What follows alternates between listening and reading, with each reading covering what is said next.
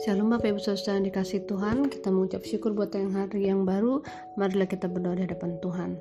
Terima kasih Tuhan Yesus buat kebaikan-Mu, buat kemurahan-Mu, buat pertolongan-Mu dalam hidup kami. Kami ada sampai hari ini semua karena kemurahan-Mu dan kebaikan-Mu, dan kami sungguh mengucap syukur ya Bapa. Dan saat ini kami rindu untuk mendengar firman-Mu. Berkatilah Tuhan, tuntunlah kami dalam nama Yesus. Kami berdoa. Amin. Bapak Ibu Saudara yang dikasih Tuhan, kita tiba dalam seri pembacaan firman Tuhan dari kitab Mazmur pasal yang ke-81. Dan Bapak Ibu yang dikasih Tuhan, silakan membuka Alkitab masing-masing.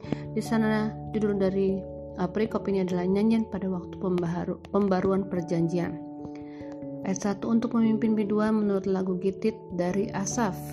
Bersorak-soraklah bagi Allah kekuatan kita, bersorak-soraklah bagi Allah Yakub. Angkatlah lagu, bunyikan rebana, kecapi yang merdu diiringi gambus. Tiuplah sangkakala pada bulan baru, pada bulan purnama, pada hari raya kita.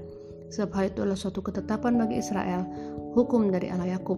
Suatu peringatan bagi Yusuf ditetapkannya hal itu, pada waktu ia maju melawan tanah Mesir. Aku mendengar bahasa yang tidak aku kenal. Aku telah mengangkat beban dari bahunya. Tangannya telah bebas dari keranjang pikulan. Dalam kesesakan engkau berseru, maka aku meluputkan engkau. Aku menjawab engkau dalam persembunyian guntur. Aku telah menguji engkau dekat air Meribah. Nah, ayat ini adalah sebuah rujukan kepada perjalanan bangsa Israel ya. Dalam Keluaran 17 maupun Bilangan 20, di mana di daerah bernama Masa dan Meribah. Di situ bangsa Israel tidak mendapatkan air ya, yaitu di Padang Zin ya, dan tidak mendapat air, lalu kemudian bersungut-sungut. Lalu Musa bertanya pada Tuhan, dan Tuhan menyuruh Musa untuk memukul ya, untuk memukul gunung batu supaya keluar air. Nah, dan tempat itu dinamai Masa dan Meribah karena orang Israel telah bertengkar dan karena mereka telah mencobai Tuhan dengan mengatakan, adakah Tuhan di tengah-tengah kita atau tidak.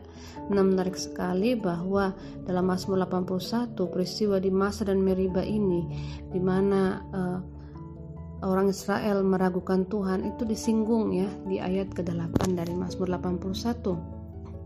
Lalu kemudian disambung ayat 9, dengarlah hai umatku, aku hendak memberi peringatan kepadamu, hai Israel, jika engkau mau mendengar. Jangan ada di antaramu Allah lain, jangan engkau menyembah kepada Allah asing. Nah, kalau Bapak Ibu melihat ayat ini, kita tahu ini merujuk kepada hukum pertama daripada hukum Taurat ya, bahwa akulah Tuhan Allahmu yang membawa engkau keluar dari tanah Mesir, dari tempat perbudakan. Oleh sebab itu jangan ada padamu Allah lain di hadapanku.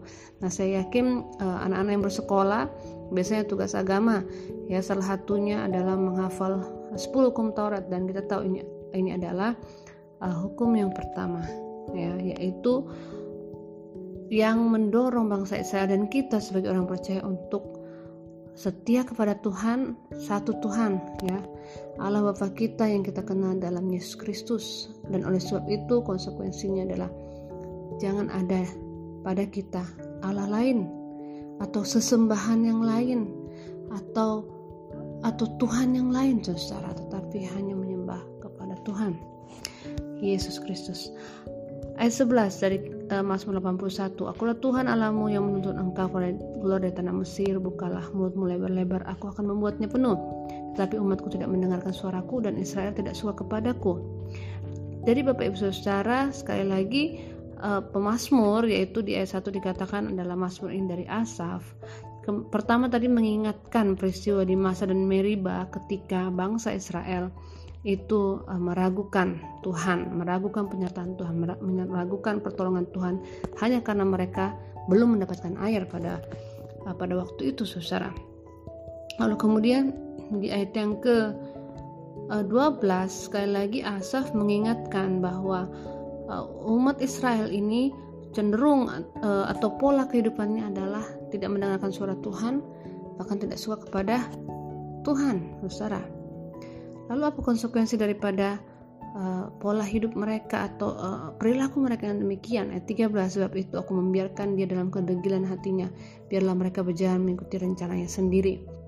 Namun Tuhan tahu bahwa bangsa Israel ya, atau orang yang tidak mau mendengarkan suara Tuhan, yang berjalan dengan rencana dan maunya sendiri, tidak akan pernah diberkati, tidak akan pernah berhasil dalam hidupnya, bahkan tidak akan memperoleh kehidupan yang kekal. Sehingga ayat 14 dari Mazmur 81 dikatakan, sekiranya umatku mendengarkan aku, sekiranya ya Israel hidup menurut jalan yang kutunjukkan, ya, dengan bahasa yang lain, andai saja ya umatku mendengarkan aku dan hidup menurut jalan yang kutunjukkan. Ayat 15, jika itu terjadi, maka seketika itu juga musuh mereka aku tundukkan, dan terhadap para lawan mereka aku balikkan tanganku. Orang-orang yang membenci Tuhan akan tunduk menjilat kepadanya, dan itulah nasib mereka untuk selama-lamanya. Tetapi umatku akan kuberi makan gandum yang terbaik, dan dengan madu dari gunung batu aku akan mengenyangkannya. Sesuai dikasih Tuhan, Mazmur pasal 81 ini menjadi ingatan bagi kita tentang siapa itu Allah, Dia layak disembah, Dia patut, dan hanya satu-satunya yang perlu kita andalkan. Kepadanya saja kita bersandar, ya. Dan kisah hidup atau pengalaman hidup bangsa Israel yang seringkali meragukan Tuhan, yang seringkali tidak mau mendengar suara Tuhan, bahkan tidak menyukai Tuhan, ya. Hidup dalam kedegilan hati dan mengikuti rencana atau jalan-jalannya sendiri. Kiranya itu menjadi ingatan bagi kita bahwa orang-orang yang membenci Tuhan, ya, maka hidupnya tidak diberkati, maka hidupnya akan selalu dalam permasalahan dan tidak punya damai sejahtera, bahkan seperti ada musuh yang mengikat mereka, saudara. Tetapi ayat 17 mengatakan, umatku bicara tentang orang-orang yang percaya dan hidup di dalam jalan-jalan Tuhan. Akan kuberi makan gandum yang terbaik, dan madu dari gunung batu aku akan mengenyangkannya. Bicara tentang pemeliharaan Tuhan. Mari kita melihat siapa itu Asaf. Ya, ayat 1 tadi mengatakan bahwa Mazmur 81 ini adalah dari Asaf. Ya, Asaf adalah pemazmur, saudara, ya. Asaf adalah pemazmur, dia keturunan Gersom atau berasal dari suku Lewi, ditunjuk sebagai penyanyi utama, ya, ditunjuk sebagai penyanyi utama. Dan Bani Asaf atau keluarga Asaf, ya, adalah keluarga pemusik, ya, atau pemuji yang melayani praise and worship, ya, atau pujian penyembahan sekian lama di antara bangsa Israel.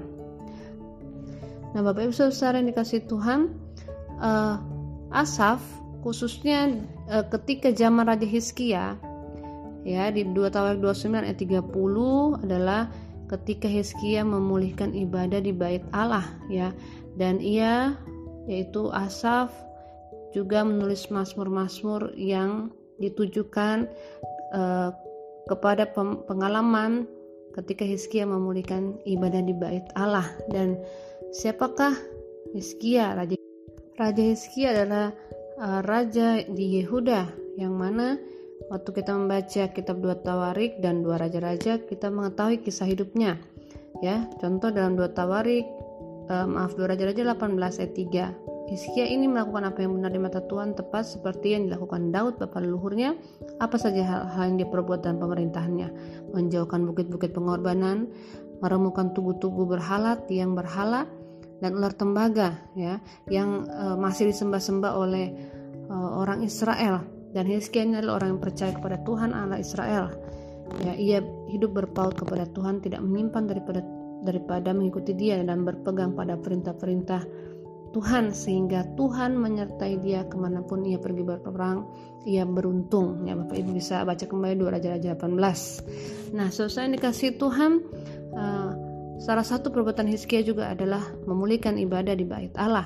Dan dalam peristiwa itu ia mengundang atau menempatkan Asaf dan penyanyi-penyanyi lainnya untuk tujuan ini, saudara. Sehingga Mazmur 81 adalah salah satu mazmur, ya, yang dipakai pada waktu pembaruan perjanjiannya. Artinya ketika Raja Hizkia berusaha membersihkan berhala-berhala daripada kehidupan bangsa Israel, ya, di daerah Yehuda, saudara, dan juga membaharui perjanjian antara Israel dengan Tuhan, ya, karena hubungan antara Allah dengan Israel adalah hubungan perjanjiannya, bahwa Tuhan akan memberkati ketika bangsa Israel taat tunduk kepadanya, saudara. Nah, ini kita kembali ke Mazmur pasal 81. Ide utamanya adalah di ayat 10 yang tadi kita sudah baca, ayat 10 dan 11. Jangan ada di antaramu Allah lain, janganlah engkau menyembah kepada Allah asing. Akulah Tuhan Allahmu yang menuntun engkau keluar dari tanah Mesir. Nah, saudara yang dikasihi Tuhan, ini adalah pengalaman bangsa Israel, tetapi kiranya juga menjadi peringatan bagi kita bahwa Tuhan telah menyelamatkan kita, amin. Tuhan telah menolong kita di masa yang lampau. Tuhan telah menyembuhkan kita di masa yang lampau. Tuhan telah memelihara kita sampai hari ini. Oleh sebab itu, janganlah ada Allah lain di antara kita. Jangan menyembah kepada Allah asing. Jangan menyembah kepada berhala atau kepercayaan yang lain selain kita percaya kepada Yesus Kristus, Juru Selamat kita. Dan biarlah pengalaman hidup bangsa Israel ini mengingatkan kita bahwa tidak ada satupun Allah yang layak disembah selain Tuhan kita yang kita kenal di dalam Yesus Kristus. Dan biarlah hidup kita berpadanan dengan firman-Nya. Biarlah hidup kita berpadanan dengan perintah-Nya, hidup taat dan setia kepadanya. Amin, Bapak Ibu Saudara. Mari kita satu dalam doa. Terima kasih Tuhan Yesus buat firman-Mu mengingatkan kami melalui kehidupan atau pengalaman hidup bangsa Israel, yang mana mereka pernah menyembah kepada Allah lain. Mereka pernah tidak setia, tetapi Engkau adalah Allah yang setia, yang selalu mau memulihkan kehidupan orang-orang yang mau kembali kepadamu, yang mau percaya, yang mau bertobat. Biarlah Tuhan kami dikuatkan imannya, dan biarlah kiranya Tuhan kami diingatkan sekali lagi bahwa hanya Tuhan yang layak disembah, dan kami perlu untuk setia dan tunduk kepadamu ya Bapa. Tolonglah kami dalam hidup kami sehari-hari, ketika ada tantangan, godaan, biarlah kami akan kuat oleh karena Roh Kudus menolong kehidupan kami. Terima kasih Bapa, kami ucap syukur dalam nama Yesus kami berdoa. Amin. Shalom.